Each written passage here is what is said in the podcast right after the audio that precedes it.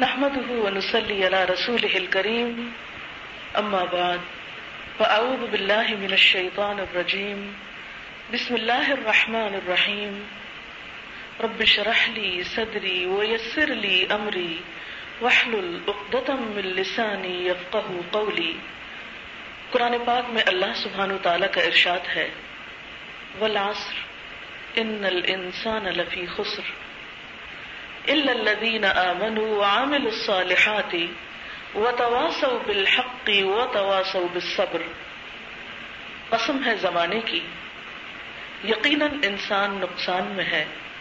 سوائے ان لوگوں کے جو ایمان لائے، جنہوں نے اچھے کام کیے، جنہوں نے ایک دوسرے کو حق کی تلقین کی، جنہوں نے ایک دوسرے کو صبر کی تلقین کی. ہم دیکھتے ہیں کہ قرآن پاک کی اس صورت میں اللہ سبحانہ و تعالی زمانے کی قسم کھا رہے ہیں۔ اور زمانے کی قسم کھا کر انسان کو اس کا نقصان بتا رہے ہیں۔ اور پھر نقصان سے نکلنے کے طریقے بھی بتائے جا رہے ہیں۔ تو میری آج کی گفتگو اسی موضوع پر ہوگی۔ سب سے پہلے تو زمانہ یا وقت جس کی قسم کھائی گئی۔ وقت کیا ہے؟ ہر انسان کی زندگی میں جتنا بھی وقت ہے، دوسرے لفظوں میں وہ اس کی زندگی ہے۔ یعنی ہماری زندگی کس پر منحصر ہے؟ اس وقت پر جو ہمیں ملا ہے۔ اور اگر ہم وقت کو دیکھتے ہیں، تو ہر آن ہمارے ہاتھ سے نکلا چلا جا رہا ہے۔ لمحہ لمحہ ہم نقصان کرتے چلے جا رہے ہیں۔ کیونکہ وقت ایک ایسی دولت ہے، جس کو آپ خرید نہیں سکتے، بیچ نہیں سکتے، روک نہیں سکتے، جمع نہیں کر سکتے۔ کسی سے ادھار لے نہیں سکتے، کوئی کسی کو دے نہیں سکتا۔ اس کے نقصان سے یعنی وقت کے جانے کے نقصان سے بچنے کی یہی ایک صورت ہے کہ اس کو استعمال کر لیا جائے۔ وقت ایک ایسی چیز ہے جو سب کو برابر کی ملتی ہے ہر روز۔ یعنی ہر دن کے چوبیس گھنٹے امیر، غریب، بچے، بوڑھے، جوان، مرد، عورت، سب پر برابر کی تقسیم ہوتی ہے۔ اس میں کوئی ڈسکریمنیشن نہیں ہوتی کسی کے ساتھ۔ عقل مند وہ ہے، کامیاب وہ ہے جو اپنی اس دولت کی حفاظت کرنا جانتا ہو، جو اس کو صحیح طور پر استعمال کر جائے۔ یاد رکھیے، یہ زندگی اور یہ وقت جو مجھے اور آپ کو ملا ہے، صرف ایک بار ملا ہے۔ یہ چانس صرف ایک دفعہ کا ہے۔ اس کے بعد یا تو کامیابی ہے اور یا پھر ناکامی ہے۔ اس صورت میں اللہ سبحانہ تعالیٰ نے کامیابی اور ناکامی کے اسباب کو بہت کھول کے بیان کر دیا ہے کہ کامیاب وہ ہیں جو اس وقت کو صحیح استعمال کر لیں گے اور اچھے کاموں میں استعمال کریں گے۔ کیونکہ اللہ سبحانہ تعالیٰ نے وقت کی اہمیت کو بتاتے ہوئے خود وقت ہی کی قسم کھائی۔ اللہ تعالیٰ جب کسی چیز کی قسم کھاتے ہیں تو وہ قسم اس چیز کی عظمت کی نہیں ہوتی، اس چیز کو گواہ بنانے کی ہوتی۔ کہ دیکھو، وقت خود گواہ ہے۔ یہ ہر آن تمہارے ہاتھوں سے نکلتا ہوا وقت خود بتا رہا ہے کہ تم بہت بڑا نقصان کر رہے ہو۔ اب دیکھیے دنیا میں ہمیں جتنی بھی چیزیں ملی ہیں، ان کا کوئی نہ کوئی آلٹرنیٹ موجود ہوتا ہے۔ مثلا اگر کسی کی رقم ہو جائے، کچھ پیسے چوری ہو جائے تو اللہ تعالیٰ اس کو کسی اور وقت میں اس کا بدلہ دے دیتے ہیں۔ اسی طرح اگر انسان کا کوئی ایک رشتے دار فوت ہو جائے تو الحمد دوسرے لوگ اس کے آس پاس اس کو دلاسا دینے والے موجود ہوتے ہیں۔ دوسرے لوگ کسی نہ کسی طرح وہ کمی پوری کر ہی دیتے ہیں۔ لیکن حقیقت یہ ہے کہ جو وقت ایک دفعہ ہمارے ہاتھ سے چلا جاتا ہے، پوری دنیا کی دولت خرچ کر کے اسے ہم واپس نہیں لے سکتے۔ جو گزر گیا سو گزر گیا، وہ کبھی دوبارہ لوٹ کر نہیں آئے گا۔ لہذا وقت وہ بھی نہیں جو چلا گیا، کیونکہ وہ تو چلا گیا۔ اس سے بھی کچھ فائدہ نہیں۔ مثلاً اگر کوئی شخص اس بات پر خوش ہوتا ہے اور بڑی بڑی پارٹیاں کرتا ہے کہ میری زندگی اب بیس سال ہو گئی ہے اور مجھے بیس سال دنیا میں مل گئے جیسے کہ عام طور پر ہمارے ہاں برتھ ڈیز منا کر خوشی کا اظہار کیا جاتا ہے، زندگی کا ایک سال کم ہونے پر، تو حقیقت میں اگر دیکھا جائے تو جو چیز ہمارے ہاتھ سے چلی گئی، اس پر خوش ہونے کی تو کوئی بات ہی نہیں۔ وہ تو دوبارہ کبھی آئے گی ہی نہیں۔ بظاہر دیکھنے میں یوں لگتا ہے کہ جیسے ہمیں بیس سال مل گئے، لیکن دیکھا جائے تو بیس سال ہماری زندگی سے منفی ہو گئے، ختم ہو گئے، مائنس ہو گئے، چلے گئے، جو دوبارہ کسی بھی قیمت پر لوٹ کر آ نہیں سکتے۔ اسی طرح وہ وقت جو ابھی آیا نہیں، وہ بھی ہمارے ہاتھ میں نہیں۔ کل کا دن ہمارے ہاتھ میں نہیں۔ معلوم نہیں ہم اس سے فائدہ اٹھا سکتے ہیں یا نہیں۔ اور کل کا دن تو بڑی بات ہے، اگلے لمحے کا نہیں پتا۔ لہذا ہمارا پھر وقت اور ہماری اصل زندگی کیا ہے؟ جو اس وقت اب موجودہ وقت ہے، وہی دراصل ہماری اصل زندگی ہے۔ ماضی گم ہو گیا، اندھیرے میں چلا گیا۔ آنے والا وقت ہمارے ہاتھ میں نہیں، اس پر ہمارا کوئی اختیار نہیں۔ اس کے بارے میں ہم یقینی طور پر کچھ بھی نہیں کہہ سکتے کہ جتنا گزر چکا ہے، اتنا ہمیں اور ملے گا بھی یا نہیں۔ تو پھر وقت کیا ہے جو اس وقت میرے اور آپ کے پاس ہے؟ لہذا جب ہمیں اپنے آپ کو نقصان سے بچانا ہے، تو پھر صرف ماضی کی یادوں میں نہیں کھونا یا مستقبل کی لمبی لمبی امیدیں نہیں باندھنی، بلکہ یہ دیکھنا ہے کہ آج، اب، اس وقت کو میں کس کام میں گزار رہی ہوں؟ اور یہ ہمارا اپنی ذات کے ساتھ احتساب ہر آن موجود رہنا چاہیے کہ میں اپنا موجودہ وقت کس کام میں لگا رہی ہوں؟ اسی لیے ہم دیکھتے ہیں کہ ایک بزرگ کا کال ہے کہ تم ہر آن یہ دیکھتے رہو کہ جنت کے کتنے قریب ہو رہے ہو، دوزخ سے کتنے دور ہو رہے ہو، اللہ تعالیٰ کے کتنے قریب ہو رہے ہو، شیطان سے کتنے دور ہو رہے ہو۔ اور جب تک ہر انسان خود اپنے بارے میں یہ احتساب نہیں کرتا، اپنا جائزہ خود نہیں لیتا، تو کوئی دوسرا اس کا فائدہ کر نہیں سکتا، اس کو بتا نہیں سکتا۔ اور حقیقت یہ ہے کہ انسان کی زندگی یہی لمحہ ہے جو اس کے ہاتھ میں ہے۔ کیونکہ قیامت کے دن جب انسان دوبارہ زندہ کیا جائے گا اور اس سے پلٹ کر اس کی دنیا کی زندگی کے بارے میں پوچھا جائے گا کہ کالا کم لبس تم فی الارض عادت سنین، کہ تم کتنے دن دنیا میں ٹھہر کر آئے، کتنی زندگی بسر کر کے آئے؟ تو انسان کہے گا پالو لبسنا یومن او بعد یوم، کہ ایک دن یا دن کا بھی کچھ حصہ۔ ایک اور جگہ پر آتا ہے لم یلبثو الا عشیتن او دحاہا انسان سوچے گا کہ وہ دنیا میں صرف صبح کا پہر یا شام کا کچھ حصہ گزار کے آیا ہے۔ یعنی قیامت کے دن انسان کو اپنی یہ کئی سالہ زندگی، چالیس، پچاس، ساٹھ سالہ زندگی ایک پورا دن بھی نہیں، دن کا ایک حصہ لگے گا۔ اور حقیقت یہی ہے کہ وہ حصہ کیا ہے جو تھوڑی دیر کے لیے ہمارے پاس ہوتا ہے اور پھر وہ ہمارے ہاتھ سے پھسل جاتا ہے اور چلا جاتا ہے۔ رسول اللہ صلی اللہ علیہ وسلم نے فرمایا، دو نعمتیں ایسی ہیں کہ جن سے اکثر لوگ فائدہ نہیں اٹھاتے، اور وہ نعمتیں ہیں صحت اور فرصت کی۔ کہ جب انسان صحیح سلامت ہوتا ہے، کوئی بیماری نہیں ہوتی اس کو، تو وہ سمجھتا ہے کہ شاید یہ زندگی ہمیشہ اسی طرح گزرے گی۔ تو صحت کے زمانے میں وہ کوئی مفید کام نہیں کر پاتا۔ اسی طرح فرصت فراغت جب انسان فارغ ہوتا ہے تو وہ سوچتا ہے کہ شاید مجھے اور کوئی مشغولیت آنے والی نہیں اور اسی طرح ریلیکس ہو کر اور کچھ انجوائے کرنے کے کاموں میں اپنے آپ کو مشغول کر کے اپنا وقت گما دیتا ہے۔ حالانکہ بسا اوقات انسان کے اوپر ایسی مصروفیات آ جاتی ہیں کہ پھر بڑے اہم اہم فرائض بھی ادا ہونے سے رہ جاتے ہیں۔ رسول اللہ صلی اللہ علیہ وسلم نے فرمایا، ابن آدم کے دونوں قدم یعنی قیامت کے دن، اس کے پاؤں اپنے رب کے سامنے سے ہٹ نہیں سکیں گے، بھاگ نہیں سکے گا، ادھر ادھر چھپ نہیں سکے گا۔ جب تک کہ اس سے پانچ چیزوں کے بارے میں پوچھ نہ لیا جائے۔ پہلا سوال، اس نے اپنی عمر کہاں صرف کی؟ اپنی زندگی کہاں کھپائی؟ کن کاموں میں لگائی؟ نمبر دو، اپنی جوانی کس کام میں خرچ کی؟ یعنی ساری زندگی کے سوال کے بعد خصوصی طور پر اگلا سوال پھر جوانی کے بارے میں ہوگا، کیونکہ اس میں انسان کے پاس عموماً صحت اور طاقت زیادہ ہوتی ہے صلاحیتیں زیادہ بہتر طور پر کام کرتی ہیں۔ بچپن کا زمانہ بھی بے فکری کا زمانہ ہوتا ہے، بڑھاپے میں انسان کی عقل کام نہیں کرتی۔ تو خصوصاً جوانی کے وقت کے بارے میں اس سے سوال کیا جائے گا کہ کن کاموں میں لگائی؟ پھر مال کے بارے میں کہ کہاں سے کمایا، کہاں سے آیا؟ اور پھر یہ کہ اس کو خرچ کہاں کیا؟ اور پانچویں بات یہ کہ اپنے علم پر عمل کتنا کیا۔ چونکہ علم حاصل کرنا فریضہ ہے، کیونکہ بہت سے لوگ یہ سمجھتے ہیں کہ اچھا اگر علم کا سوال ہوگا تو علم حاصل ہی نہ کرو۔ کچھ جانو ہی نہ، تاکہ انجان بن جاؤ قیامت کے دن کو اللہ تعالیٰ ہمیں تو پتا ہی نہیں تھا کہ کیا کرنا تھا۔ نہیں، یہ تو ہم بہانہ کر ہی نہیں سکتے۔ اس لیے کہ علم کا سیکھنا فرائض میں سے ہے۔ تو جو شخص اپنے فرائض میں کوتا کرے، تو اس کا محاسبت اس سے پہلے ہی ہو جائے گا۔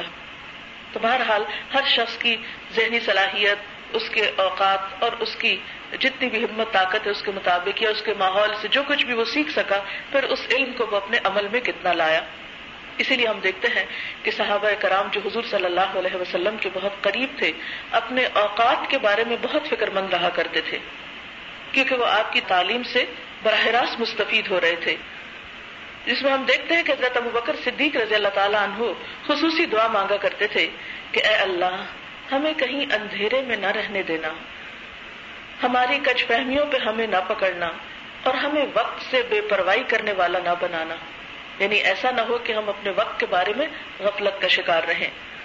حضرت عمر فاروق دعا کیا کرتے تھے، اے اللہ، میرے لیے میرے وقت میں برکت پیدا کر دے۔ کیونکہ ان کی مشغولیات، مصروفیات بہت زیادہ تھی خصوصاً خلیفہ بننے کے بعد، جبکہ مسلمانوں کی جو سلطنت تھی، وہ مشرق و مغرب میں پھیل رہی تھی۔ تو اتنی ہی ذمہ داریاں بھی بڑھتی چلی جا رہی تھی تو جس شخص پر کاموں کی کثرت ہوتی ہے کاموں کا بوجھ ہوتا ہے، اس کو ہمیشہ وقت کی کمی کی شکایت رہتی ہے۔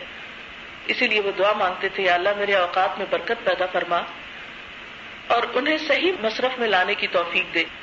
یعنی وقت میں برکت بھی ہو اور اس وقت کا پھر صحیح استعمال بھی ہو۔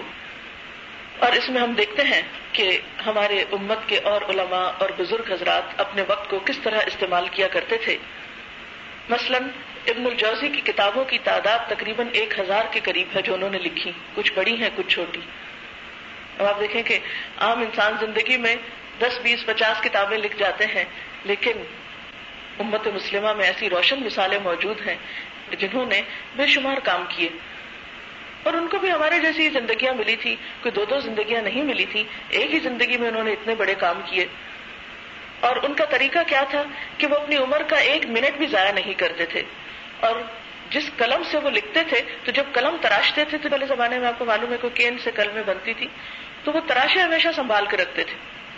کہا جاتا ہے کہ جب ان کی وفات ہوئی، تو ان تراشوں کو جلا کر پانی گرم کیا گیا اور اس سے ان کو غسل دیا گیا۔ یعنی اتنی قلمیں گھڑی تھی انہوں نے، اتنے دن کے اکٹھے ہوئے تھے کہ وہ ایک ڈھیر تھا پورا، جس سے جلا کر ان کا غسل کا پانی اب دیکھیں کہ مردے کو غسل دینے کے لیے ایک دو بالٹی پانی تو چاہیے ہوتا ہے، اس سے زیادہ بھی ہو سکتا ہے۔ تو وہ سارا پانی اس پر گرم کیا گیا تھا جس سے پتا چلتا ہے کہ انہوں نے علم کی کتنی بڑی خدمت کی۔ ہے دراصل ہر چیز کی ایک گواہی ہوتی ہے نا، وہ قلم بھی جو ہمارے ہاتھ میں ہوتا ہے، وہ بھی قیامت کے دن گواہی دے گا۔ اور وہ تمام چیزیں جو ہمارے آس پاس ہوتی ہیں، وہ قیامت کے دن ہمارے حق میں یا ہمارے خلاف حجت ہوں گی۔ پھر اسی طرح عامر بن قیس ایک تابعی تھے۔ ایک شخص نے ان سے کہا گپ شپ کریں۔ تو انہوں نے جواب دیا، پھر سورج کو بھی ٹھہرا لو۔ اگر زندگی صرف گپ شپ کے لیے ملی ہے اور لوگوں کی باتیں کرنے کے لیے ملی، کیونکہ عموماً ہماری گپ شپ میں کیا ہوتا ہے؟ ہم کسی کو ڈسکس کرنا شروع کر دیتے، کبھی کسی دوسرے کو، کبھی اس کی بات، کبھی اس کی بات۔ اور کر کیا رہے ہوتے، عموماً کسی کی تعریف کرنے میں تو ہمارا دل نہیں لگتا، کیونکہ جیسے قرآن پاک میں بھی آتا ہے وہ احدرت الانفس الشح کہ دلوں میں تنگی رکھ دی گئی ہے۔ عموماً انسان کو کسی کی نعمت، کسی کی اچھائی، کسی کی خوبی پسند نہیں آتی۔ تو یہ ایک عام انسانی کمزوری ہے کہ جب بھی وہ کسی دوسرے کی بات کرتا ہے تو عموماً اس کی زندگی کے کمزور پہلوؤں کو سامنے لاتا ہے۔ جیسے دوسرے لفظوں میں آپ کسی کی غیبت کہہ سکتے ہیں، کسی کی بیک بائٹنگ کہہ سکتے ہیں۔ پنجابی میں اس کو بخیلی کرنا بھی کہتے ہیں۔ میں کبھی سوچتے تھے کہ بخیلی کیوں کہتے ہیں غیبت کو؟ میر پور ایک کشمیر کا علاقہ ہے۔ تو وہاں کے کچھ لوگ انگلینڈ میں تھے تو وہ غیبت کو بخیلی کہتے تھے۔ تو میں سوچتے کہ بخیلی کیوں اس کا نام انہوں نے رکھا پھر مجھے سمجھ آیا کہ ہاں واقعی وہ یہ اس بخل کی علامت ہے کہ ہمارا دل اتنا کھلا نہیں ہوتا کہ ہم کسی کو اپریشیٹ کر سکیں اور خصوصاً جب وہ ہمارے سامنے نہ ہو۔ کسی کے سامنے اس کی خوشامد کرنا بہت آسان ہوتا ہے، لیکن کسی کے پیٹ پیچھے اس کی خوبی بیان کرنا، اس کی اچھائی کا تذکرہ کرنا، اس میں عموماً لوگ بخل سے کام لیتے ہیں۔ تو اس لیے انسان عموماً جب بیٹھ کے گپ شپ میں مشغول ہوتا ہے، تو بعض اوقات گفتگو کا موضوع دوسروں کی ذات اور دوسروں کی ذات کی بھی عموماً خامیاں شروع ہو جاتا ہے، جس کے نتیجے میں ہم اپنا ہی پھر نقصان کر رہے ہوتے ہیں۔ کیونکہ دین کی تعلیم سے ہمیں یہ بات پتہ چلتی ہے کہ جب کوئی شخص کسی کی برائی شروع کرتا ہے، تو دراصل اپنی نیکیاں اس کی طرف ٹرانسفر کرنے لگتا ہے۔ جیسے امام ابو حنیفہ رحمۃ اللہ علیہ کے بارے میں آتا ہے کہ ان کو کسی نے آ کر بتایا کہ فلاں شخص آپ کے بارے میں ایسا اور ایسا کہتا ہے ان کی برائی کر رہا تھا۔ تو کہتے دیکھو، گھر میں کوئی چیز ہے؟ کہا گیا کہ کچھ کھجورے رکھی ہوئے فرمایا کہ یہ کھجورے لے جا کر اس کو توحفہ دے دو اور اسے بتاؤ کہ تم نے جو نیکیاں مجھے دی ہیں، ان کا نیم البدل، یہ کھجورے تو نہیں ہو سکتی۔ لیکن میں نے چاہا کہ میری برائی کر کے جو اپنی محنت سے کمائی ہوئی نیکیاں تم نے مجھے بھیج دی ہیں، اس کے بدلے میں چلو کچھ کھجورے ہی میں تم کو بھجوا دوں۔ لیکن ہمیں حقیقت میں اس بات کا احساس نہیں ہوتا جب ہم دوسروں کو ڈسکس کرنے لگتے ہیں اور بسا اوقات بالکل بے سبب، بے وجہ، بے مقصد طور پر۔ اور اس میں بھی آپ دیکھیے کہ بعض اوقات کتنی خرابیاں پھر اس سے پیدا ہوتی ہیں۔ خاندانوں میں ناراضگیاں پیدا ہونا شروع ہو جاتی ہیں۔ ایک دوسرے سے دل دور ہوتے ہیں، ایک دوسرے سے بدگمانی ہوتی ہے۔ اور پھر اگر آپ کسی کے سامنے کسی کی برائی کر رہے ہیں تو بعد میں آپ اس مجلس سے اٹھتے ہیں تو دل بوجھل ہی لے کے اٹھتے ہیں۔ بعد میں اکیلے میں وہی باتیں سوچ رہے ہوتے ہیں۔ اور ساری کوششوں کا رخ جو ہے وہ ایک منفی جانب چل پڑتا ہے۔ اس لیے جو بھی امت کے بڑے بڑے لوگ ہیں جو نیک بزرگ گزرے ہیں، اور نیک بزرگوں سے مراد یہ نہیں کہ وہ صرف کوئی خاص مخلوق ہے جو اللہ نے پیدا کی ہوئی ہے اور ہم لوگ وہ کام نہیں کر سکتے۔ نہیں، ہر مومن جو ہے وہ اللہ کا ولی ہوتا ہے۔ پھر ولایت کے درجے مختلف ہوتے ہیں۔ جو جتنی نیکی کرتا چلا جاتا ہے، اتنا ہی اللہ تعالیٰ کا مقرب ہوتا چلا جاتا ہے۔ جو جتنی برائی سے بچتا چلا جاتا ہے، اتنا ہی اللہ تعالیٰ کے قریب ہوتا چلا جاتا ہے۔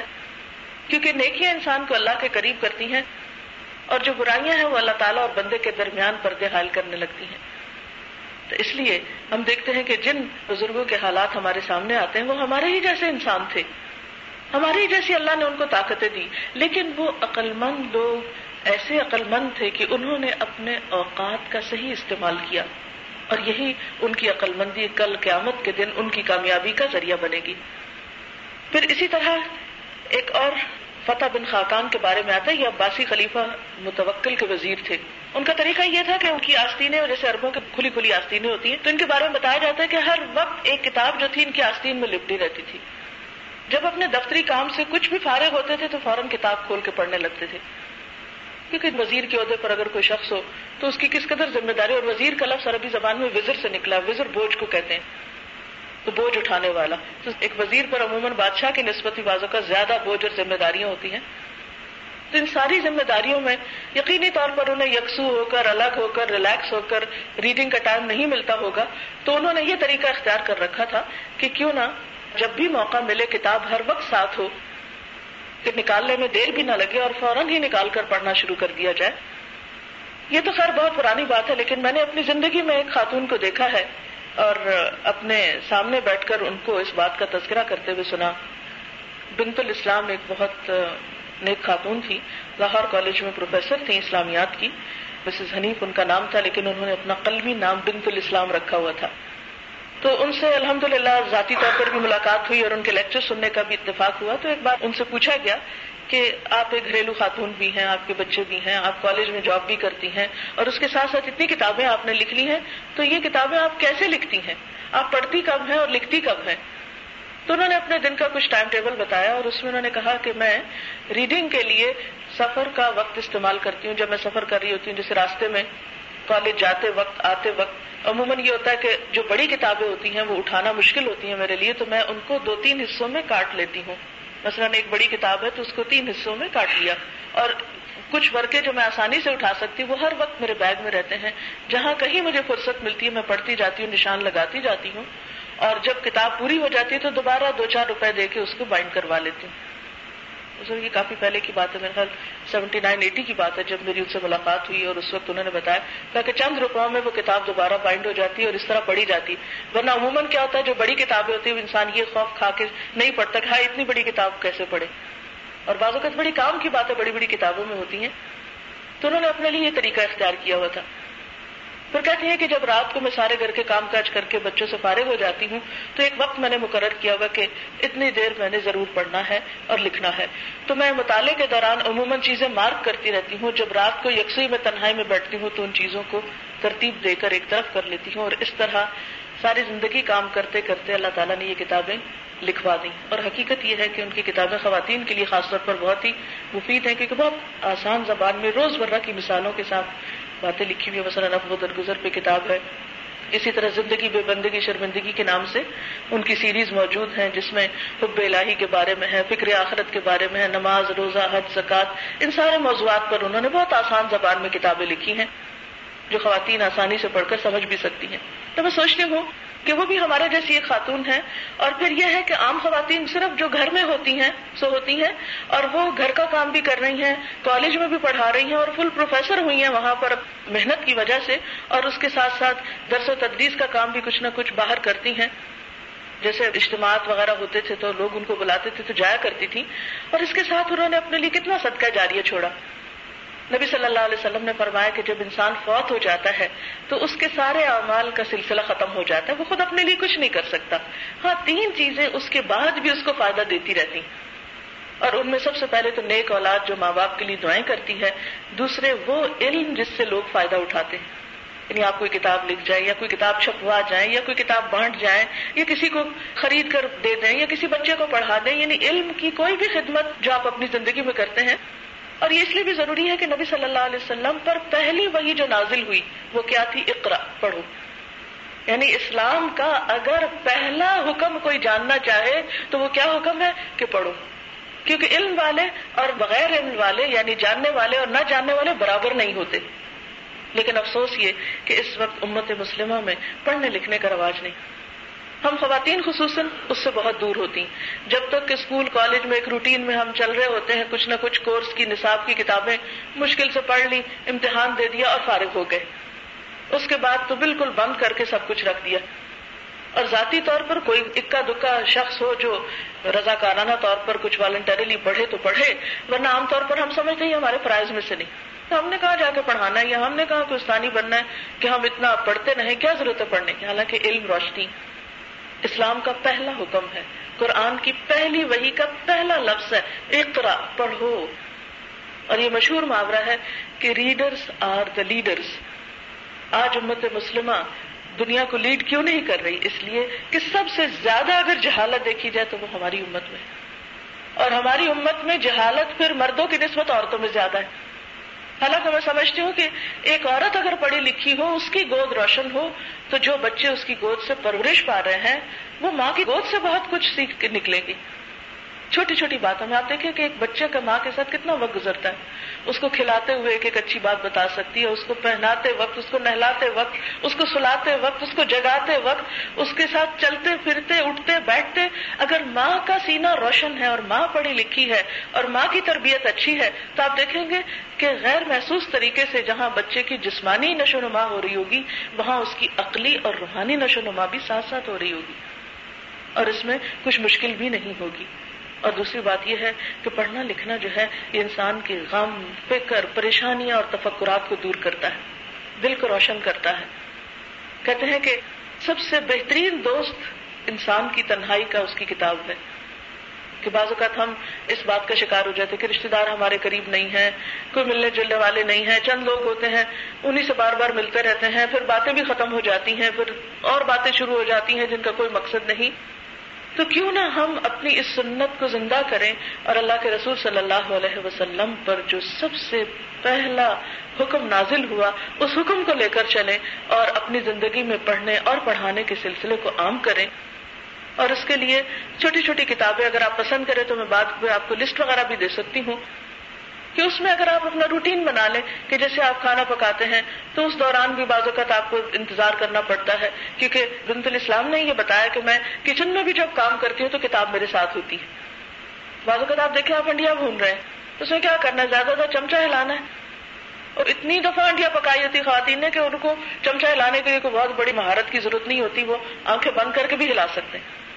بلکہ میری ایک شاگرد ہے جو نابینا ہے اور اتنا زبردست کھانا پکاتی ہے مجھے حیرت ہوتی ہے۔ میں سوچتی شادی عورت کی گٹی میں ڈلا ہوا ہے کہ وہ یہ کام آسانی سے کر سکتی ہے۔ تو یہ چیز تو وہ ہے، میں سمجھتی ہوں، آنکھیں بند کر کے گھر کے کام کر سکتے ہیں۔ اور اس کے ساتھ ساتھ آپ اپنی کتاب رکھیں اور کچھ نہ کچھ اس میں سے پڑھتے رہیں۔ پھر اسی طرح اگر آپ رات کو سوتے وقت بیڈ سائڈ ٹیبل پر کچھ کتاب وغیرہ رکھ لیں، رات کو سوتے وقت، دوپہر کو آرام کرتے وقت، بچوں کو اسکول بھیجنے کے بعد تھوڑی دیر جم کے لگ کے کچھ کتاب کا مطالعہ یا اسی طرح اور جو علم کے ذرائع ہیں، ان سے استفادہ کیونکہ زندگی ہماری جو ہے وہ صرف ایک دفعہ ملی ہے اور ہمارے دین میں تو جو فراغت کا تصور ہے وہ بھی کیا ہے؟ قرآن پاک میں اللہ سبحانہ و تعالیٰ فرماتے ہیں وہ اضا فرغ تفن سب و الا رب کا فرغب نبی صلی اللہ علیہ وسلم کو حکم دیا جا رہا ہے کہ جب آپ فارغ ہوں تو پھر اپنے آپ کو تھکائیں اور اپنے رب کی طرف رغبت کریں۔ یعنی اسلام میں فارغ وقت کا کوئی تصور نہیں ہے کہ جس کو ہم کاٹیں۔ عربی کا ایک محاورہ ہے کہ وقت جو ہے وہ تیز تلوار کی طرح ہے، اگر تم اسے استعمال نہیں کرو گے تو تمہیں کو کاٹ دے گی۔ یعنی تمہارا نقصان کر دے گی۔ اور جس طرح یہ صورت الاثر میں نے آپ کے سامنے پڑھی، تو صورت الاثر کو امام شافی نے اس طرح سمجھایا کہ جیسے برف کی ایک سل ہوتی ہے، اگر برف بیچنے والا اس کو بیچ نہ سکے تو وہ ایک ایک کترا کترا پگھلتے پگھلتے ساری سل پگھل جائے گی اور اس کا سارا سرمایہ ڈوب جائے گا۔ تو بالکل اسی طرح اگر ہم اپنے وقت کا کترا کترا لمبا لمبا استعمال نہیں کرتے، تو وہ پگھلتے پگھلتے ہاتھ سے نکلتے نکلتے ایک دن بالکل ختم ہو جائے گا اور ہاتھ کچھ نہیں آئے گا۔ اور اگر دیکھا جائے تو ہم کچھ نہ کریں، لیکن وقت تو گزرتا ہی چلا جاتا ہے، نکلتا ہی چلا جاتا ہے۔ اور یہ حقیقت ہے کہ جب انسان دنیا میں آتا ہے، پہلے دن جب بچہ پیدا ہوتا ہے، تو اسی وقت اس کی عمر کا کاؤنٹ ڈاؤن شروع ہو جاتا ہے۔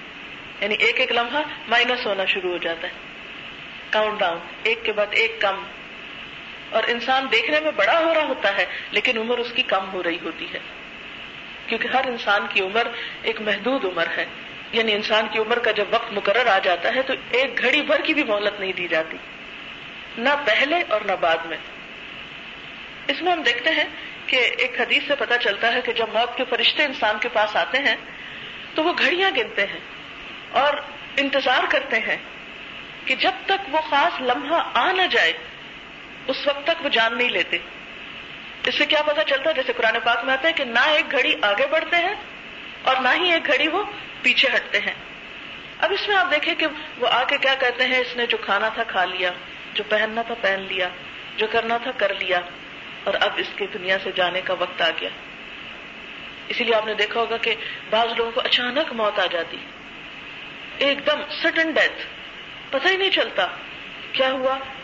برین ہیمریج ہو گیا، ہارٹ اٹیک ہو گیا ہے۔ ایک کے بعد ایک بیماری کے نام رکھے ہوئے ہیں، لیکن حقیقت یہ ہے، سچ پوچھے تو وہ جانے کا وقت تھا۔ یہ بیماریاں تو ایک بہانہ ہوتی۔ یہ اسباب تو بہانے ہیں۔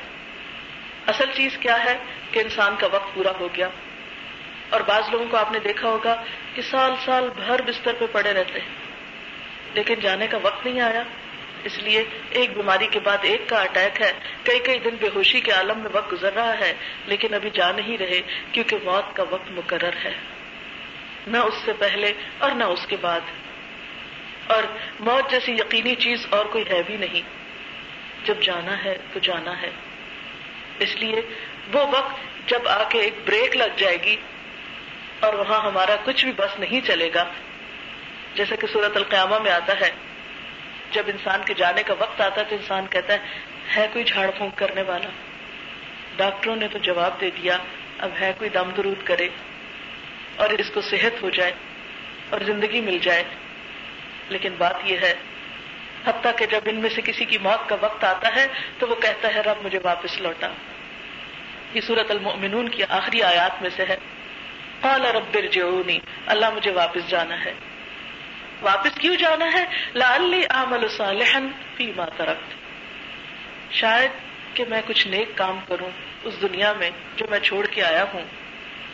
وہ کام جو میں سوچا کرتا تھا کہ میں کر لوں گا، کر لوں گا۔ ہمیں سے ہر شخص جب اس کے دل میں نیکی کا خیال آتا ہے تو انسان سوچتا ہے کہ اچھا میں کر لوں گا، آج کر لوں گا، کل کر لوں گا۔ اور عموماً ہمارے یہاں کانسیپٹ کیا ہے؟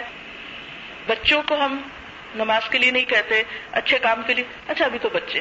ترس کھاتے رہتے اچھا ابھی تو بچے اچھا بچے جب جوان ہو جاتے تو ہم کیا کہتے ہیں؟ جوانی مستانی۔ ابھی تو جوانی کے دن ہے کھانے پینے کے دن ہے ابھی تو ایش عشرت کے دن ہے اچھا بڑے ہوں گے تو کر لیں گے۔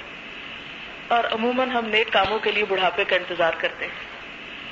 اور بڑھاپا بڑھاپا اگر ہو بھی تو بڑھاپا تکلیف دہ ہے۔ اور اگر نہیں تو نہیں۔ کس کو معلوم کہ بڑھاپا ملے گا بھی یا نہیں؟ آخری زندگی نصیب بھی ہوگی یا نہیں؟ ویسے تو ہر دور میں لوگ مرتے رہے ہیں، لیکن آج کے دور میں آپ نے دیکھا ہوگا کہ موت جوانوں کے لیے بھی ویسے ہی عام ہو گئی ہے، جیسے بوڑھوں کے لیے ہے۔ اور حقیقت یہ ہے کہ موت کا وقت جوانی اور بڑھاپے اور بچپن کو نہیں دیکھتا، وہ تو جب جس کا ہے، وہ آ ہی جائے گی۔ اس لیے ہم سب کی بھلائی اس میں ہے کہ ہم اپنی اس زندگی کو صحیح طور پر استعمال کریں، اس سے بھرپور طور پر فائدہ اٹھائیں۔ تو آئیے چند ایک چیزیں ہم دیکھتے ہیں آج کہ وہ کون سے طریقے ہیں، وہ کون سے کام ہیں جو ہمیں کرنے چاہیے۔ وہ کون سی مصروفیات ہیں، وہ کون سی مشغولیات ہیں جن کو اختیار کر کے ہم اس نقصان سے بچ سکتے ہیں۔ اس کے پرنسپل تو ہمیں قرآن نے خود ہی دے دیے۔ مختصر ترین صورت ہے صورت اللہ سر قرآن کی، جس میں اللہ سبحان و تعالیٰ نے ہمیں اصول دے دیے۔ سب سے پہلے ایمان کا بتایا، پھر نیک کام کا بتایا، اور پھر صرف پرسنل زندگی میں ہی نیک کام نہیں، کہ کوئی شخص کے نماز روزہ میں نے کر لیا اور اب میں پارے ہوں اور باہر لوگوں کے ساتھ جیسا چاہوں معاملہ کروں۔ نہیں، لوگوں کے حقوق حقوق العباد میں سے اہم ترین حق یہ ہے کہ ہم ان کی خیر خواہی کریں، خیر و بھلائی کریں، اور ان کے لیے بھی وہ چاہیں جو ہم اپنے لیے چاہتے ہیں۔ اور سب سے بہترین چیز جو کسی کے ساتھ خیر خواہی اور بھلائی کی جا سکتی ہے، کہ ان کو آخرت کے نقصان سے نکالیں۔ دیکھیں آپ کسی کو کھانا کھلا دیتے ہیں، بڑی نیکی کا کام ہے۔ آپ کسی کو کپڑا پہنا دیتے ہیں، بہت نیکی کا کام ہے۔ لیکن یہ ساری خیر بھلائی وقتی ہے۔ ایک وقت کا کھانا کھلا دیا یا ایک مہینے کا راشن کسی کو دے دیا، ٹھیک ہے۔ وہ مہینے تک کی بھلائی ہے نا۔ ایک دفعہ کپڑا پہنا دیا، اس نے کوئی سال چھ مہینے وہ کپڑا پہن لیا، ایک لمیٹڈ بھلائی ہے۔ لیکن اگر آپ کسی کی آخرت کے لیے سوچتے ہیں، آپ کسی کو آخرت کے نقصان سے بچاتے ہیں، تو وہ اس کے لیے بھلائی، ہمیشہ کی بھلائی ہے۔ ایک لامتنا ہی خیر خواہی ہے۔ اور آپ کسی کی بھلائی کریں تو اللہ تعالیٰ آپ کی بھی بھلائی کرے گا۔ آپ کسی کو آخرت کے نقصان سے بچائیں وہ تواس و بالحق کر کے تو اللہ تعالیٰ آپ کے لیے بھی بھلائیاں لائے گا۔ کیونکہ اللہ تعالیٰ اس بندے کی مدد فرماتا ہے جو کسی اور کی مدد میں ہوتا ہے۔ تو اس میں پریکٹیکلی ذرا اس چیز کو تھوڑا سا دیکھتے ہیں کہ ہمیں بہت سے اچھے کاموں کا پتا ہوتا ہے۔ اس وقت میں آپ کو لسٹ نہیں بتاؤں گی کہ اچھا آپ یوں نمازیں پڑھے یوں روزے رکھے یہ بہت لمبی چوڑی لسٹیں نہیں میں اس وقت دوں گی۔ میں صرف چند پریکٹیکلی تھوڑا سا اس ایشو پہ ڈیل کروں گی کہ عام طور پر ہمیں نیکی کے کاموں کا پتا ہوتا ہے لیکن ہم کر نہیں پاتے۔ کیا مشکل ہوتی ہے؟ کیا رکاوٹ ہوتی ہے؟ اس میں ایک بہت بڑی رکاوٹ یہ ہوتی ہے کہ ہمیں اوقات نہیں تقسیم کرنے آتے۔ ہمیں سمجھ نہیں آتی کہ کون سا کام کس وقت کریں۔ ہر وقت میں ہر کام ہو رہا ہوتا یا کسی وقت میں بھی کوئی خاص کام نہیں ہو رہا ہوتا، تو اوقات کی تقسیم ضروری ہے۔ جیسے آپ دیکھیں کہ سورج، چاند، ستارے، ان سب کا ایک ٹائم ٹیبل ہے۔ ایک مقرر ٹائم ہے، جس پر وہ طلوع ہوتے ہیں، جس پر وہ غروب ہوتے ہیں۔ سورج کو ہی آپ دیکھیں، روزانہ جب شروع میں نکلتا ہے تو اس کا اینگل کیا ہوتا ہے؟ اس کی روشنی کتنی ہوتی ہے؟ پھر جب بالکل نصف نہار پہ آتا ہے تو مختلف ہو جاتا ہے۔ پھر اسی طرح جب غروب ہو رہا ہوتا ہے، پھر ایک مخصوص وقت کے بعد دوبارہ آتا ہے۔ یعنی ہمارے نزدیک تو بہرحال وہ ہم سے اوچل ہو گیا، گویا ہماری طرف سے وہ آرام میں چلا گیا۔ بہرحال وہ تو ایک چوبیس گھنٹے کی ڈیوٹی پر ہے۔ لیکن یہ دن کا ٹائم ٹیبل ہمارے لیے کائنات کے اندر بہت سی ایسی نشانیاں ہیں جو ہمیں ایک بہترین سبق دیتی ہیں۔ عقل مند شخص کے لیے لازم ہے کہ اس پہ کچھ گھڑیاں گزرے ایسی گھڑی جبکہ وہ اپنے رب سے باتیں کرے۔ یعنی دن کے ٹائم ٹیبل میں ایک وقت ایسا ہو جب آپ کی اپنے رب کے ساتھ ایک کمیونیکیشن اس کمیونیکیشن کا بہترین طریقہ تو نماز ہے۔ لیکن دیکھیں میری اور آپ کی نماز کا ایک روٹین کی باتوں کا تو ہم شروع سے آخر تک پڑھ کے سلام پھیر لیتے ہیں اور بالکل احساس نہیں ہوتا کہ ہم نے کوئی رب سے بات کی ہے۔ ہم سب اپنے آپ کو جانچ سکتے ہیں۔ تو نماز کے علاوہ ایک وقت ایسا ہو جس میں رب سے آپ دعا کریں، رب سے آپ بات کریں۔ اپنی مشکلات کا ذکر کریں، اپنی ضروریات اس کے سامنے پیش کریں۔ یہ جو لوگوں کے سامنے بیٹھ کے ہم شکوے، شکایتیں، گلے کرتے رہتے ہیں، وہ اپنے رب کے ساتھ کر سکتے ہیں کہ اللہ، فلاں شخص مجھے تکلیف دیتا ہے تو اس کو ہدایت دے۔ یا فلاں چیز جو ہے میری زندگی میں بڑی مشکل ہے تو اس کو آسان کر دے۔ تیرے سوا مشکلات کو آسان کرنے والا کون ہے؟ تو جو اپنے دکھ، تکلیف کی بات ہے، وہ اپنے رب کے ساتھ شیئر کیا کرے کہ اپنے رب کے ساتھ گفتگو۔ ایسی گھڑی جبکہ وہ اپنے ذات کا محاسبہ کرے۔ یعنی دن اور رات میں ایک وقت ایسا ضرور ہونا چاہیے جس میں انسان اپنے اعمال کا حساب کرے۔ کیا میں نے اپنے فرائض پورے کیے، اپنی ذمہ داریاں پوری کی؟ میرا دن کس کام میں گزرا؟ جیسے قرآن پاک میں آتا ہے نا ولطن نفس ما قدمت لغت ہر شخص کو دیکھنا چاہیے، اس نے اپنی کل کے لیے کیا تیار کر رکھا ہے؟ کل سے مراد آخرت ہے، آج سے مراد دنیا ہے۔ میں اور آپ یہ تو ضرور دیکھتے ہیں کہ ہم نے اپنے آج کے لیے کیا اکٹھا کر لیا ہے۔ میرے پاس آج کتنے پیسے ہیں، میرے پاس کل کے لیے کتنے ہیں، میرے پاس بڑھاپے کے لیے کیا ہے، وغیرہ وغیرہ۔ اس کا تو ہم خوب حساب کتاب رکھتے ہیں۔ فکر کرتے رہتے اچھا ہمارا گھر بن گیا یا نہیں، ہمارے بچوں کے لیے یہ چیز ہو گئی یا نہیں۔ کئی قسم کی فکریں ہم آج کے بارے میں کرتے ہیں۔ لیکن اللہ سبحانہ و تعالیٰ ہمیں کل کی فکر سکھاتے ہیں، دیکھو، وہ گھر ہے تمہارا ہمیشہ کا، وہ زندگی ہے ہمیشہ کی۔ وہ ہے اصل زندگی، یہ تو ایک ٹیسٹ ہے۔ یہ تو ایک انٹرن پیریڈ ہے، ایک وقتی طور پر دنیا میں سب کو لا کے دیکھا جا رہا ہے کہ کر کیا رہے ہیں۔ لیا بلو کم ایو کو محسن عملہ یہ تو ہمارا امتحان لیا جا رہا ہے، دیکھا جا رہا ہے۔ ہم کرتے کیا ہیں؟ اصل زندگی تو کل شروع ہوگی، جو واقعی زندگی ہوگی، جس کی نعمتیں لازوال ہوں گی اور جو کبھی بھی ختم نہیں ہوگی، جس کے بعد کوئی موت نہیں ہے۔ لہذا ہم میں سے ہر ایک کو یہ کہا جا رہا ہے کہ وہ دیکھے اس نے اپنے کل کے لیے کیا کیا ہے۔ ایسی گھڑی جس میں انسان اپنی ذات کا محاسبہ کرے۔ پھر ایسی گھڑی جبکہ وہ خدا کی تخلیق میں غور کرے۔ یعنی دن کے کچھ اوقات کائنات میں غور و فکر کے لیے بھی ہونے چاہیے۔ مثلاً آپ رات کو واک کے لیے نکل جائیں، ستاروں کو دیکھیں، دن کو آپ نکلیں، پھولوں کو دیکھیں، اللہ تعالیٰ کی قدرت کی نشانیاں دیکھیں کہ اس نے کیا کچھ بنایا ہوا ہے۔ اس پر خود بھی غور کرے، اپنے بچوں کو۔ مثال کے طور پر آپ دیکھیں، آپ کھانا کھا رہے ہیں، بچوں کے ساتھ بیٹھے ہوئے۔ آپ کوئی بھی پھل مثلاً چھیل رہے ہیں، کاٹ رہے ہیں، اس میں جو انوکھی چیز اللہ کی قدرت کی نشانی آپ کو سمجھ میں آ رہی ہے آپ نے کسی کتاب میں کچھ پڑھ رکھا، عموماً ہمارا دماغ اس وقت زیادہ کام کرتا ہے جب ہم مختلف چیزیں پڑھتے رہتے ہیں۔ کیونکہ اس سے ہمیں مختلف لوگوں کی سوچ کا اندازہ ہوتا ہے۔ اٹھ کے سوچنے کے طریقے سے ہم بھی سوچنا سیکھ لیتے ہیں۔ تو اس میں آپ ان کو بتا سکتے ہیں، دیکھو بچوں اللہ کی کیسی کیسی نیم تھی کیونکہ آپ دیکھیں کہ وقت کے ساتھ ساتھ ہمارے اندر اور ہمارے بچوں کے اندر ناشکری بڑی پیدا ہونے لگی۔ ہمارے پاس کچھ نہیں ہے۔ ہمارے پاس یہ نہیں ہے، وہ نہیں ہے۔ عموماً آپ نے دیکھا کہ بچے اسی پہ رونا روتے رہتے ہیں، فلاں بچے کے پاس یہ ہے، فلاں کے گھر میں یہ ہے، ہمارے گھر میں یہ کیوں نہیں، فلاں چیز نہیں ہے، فلاں نہیں ہے۔ آن دا ہول ایک ناشکری کا ایٹیٹیوڈ پایا جاتا ہے۔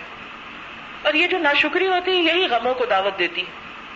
اگر انسان اس کو دیکھنے لگے کہ اس کے پاس ہے کیا، تو اس کی زندگی میں خوشی کی لہر سما جائے۔ اور اگر وہ یہ دیکھتا رہتا ہے کہ کیا نہیں ہے، تو اس کے لیے زندگی دوبھر ہو کے رہ جاتی ہے۔ تو بہرحال، یہ جو کائنات میں غور و فکر ہے، اللہ تعالیٰ کی نشانیوں کو دیکھنا، اس پر غور کرنا، خود اور دوسروں کو اس کی طرف متوجہ کرنا، اس سے اللہ تعالیٰ کی عظمت اور قدر اور محبت اور زیادہ بڑھتی ہے۔ اور جتنی جتنی اللہ تعالیٰ کی محبت بڑھتی جاتی ہے، اتنا اتنا ہمارے عمل میں بھی حسن پیدا ہوتا جاتا ہے۔ وہ عبادت جو ہم بوجھ سمجھ کے کرتے ہیں، مصیبت سمجھ کے کرتے ہیں اس عبادت میں ایک خوشی آنے لگتی۔ وہ عبادت پھر توجہ کے ساتھ اور تسلی کے ساتھ کرتے ہیں۔ اس کے لیے پھر ہم دوڑتے ہیں۔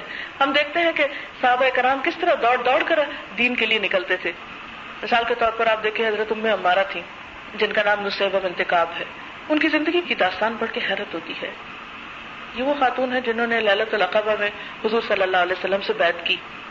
للت القبہ وہ رات ہے جس میں مدینہ والوں نے نبی صلی اللہ علیہ وسلم سے ایک معاہدہ کیا تھا اور مدینہ والوں نے آپ کو ہجرت کے لیے دعوت دی تھی کہ آپ مکہ چھوڑ کر ہمارے پاس آ جائیں۔ اور اس کے لیے انہوں نے اپنی جان قربان کرنے کے وعدے کیے تھے اور اس کا ایک عہد کیا تھا اور بیت میں کیا ہوتا ہے؟ ہاتھ پہ ہاتھ رکھ کے بات کرنا۔ تو یہ نصیبہ کہتی ہیں کہ نبی صلی اللہ علیہ وسلم نے ہم سے ہاتھ پہ ہاتھ رکھ کے بات نہیں کی، صرف زبانی عہد ہم نے آپ کے ساتھ کیا۔ اب یہ تو مردوں کا کام تھا کہ وہ عہد کرے، وعدہ کرے کہ ہم آپ کی حفاظت کریں گے، ہم آپ کے لیے جان مال قربان کریں گے۔ ہم دیکھتے تو عورتوں کا کیا کام، لیکن ان کا جذبہ ہے نا کہ میں بھی اس کام میں شریک ہونا چاہتی۔ پھر اس کے بعد ہم دیکھتے ہیں کہ جنگ عہد میں، جبکہ بڑے بڑے مرد حضرات جو تھے وہ جنگ میں وہ بھگدڑ ہونے کی وجہ سے بھاگ گئے ادھر ادھر۔ تو حضرت ام امارا جو ہیں، نبی صلی اللہ علیہ وسلم ان کے بارے میں فرماتے ہیں کہ آج میں جدھر نگاہ اٹھا کے دیکھتا تھا، ام امارا میرا دفاع کرتے ہوئے نظر آتی تھی۔ یعنی جب مرد میدان چھوڑ گئے تو ام امارا آپ کے سامنے کھڑی تھی پھر اس کے بعد ہم دیکھتے ہیں کہ جب جنگ عہد ختم ہوئی اور اس کے بعد نبی صلی اللہ علیہ وسلم نے اگلے ہی روز ہمراہ الاسد کی طرف لوگوں کو جانے کے لیے پکارا تو یہ پھر اٹھ کے کھڑی ہو گئی۔ حالانکہ زخم کی شدت سے ان کا حال یہ تھا کہ بالکل نڈھال تھی، لیکن جب یہ بہت زیادہ اس میں نڈھال ہوئی تو پھر ان کو لے جایا نہیں گیا۔ اس کے بعد ہم دیکھتے ہیں کہ یہ تقریباً سارے مارکوں میں شریک رہی۔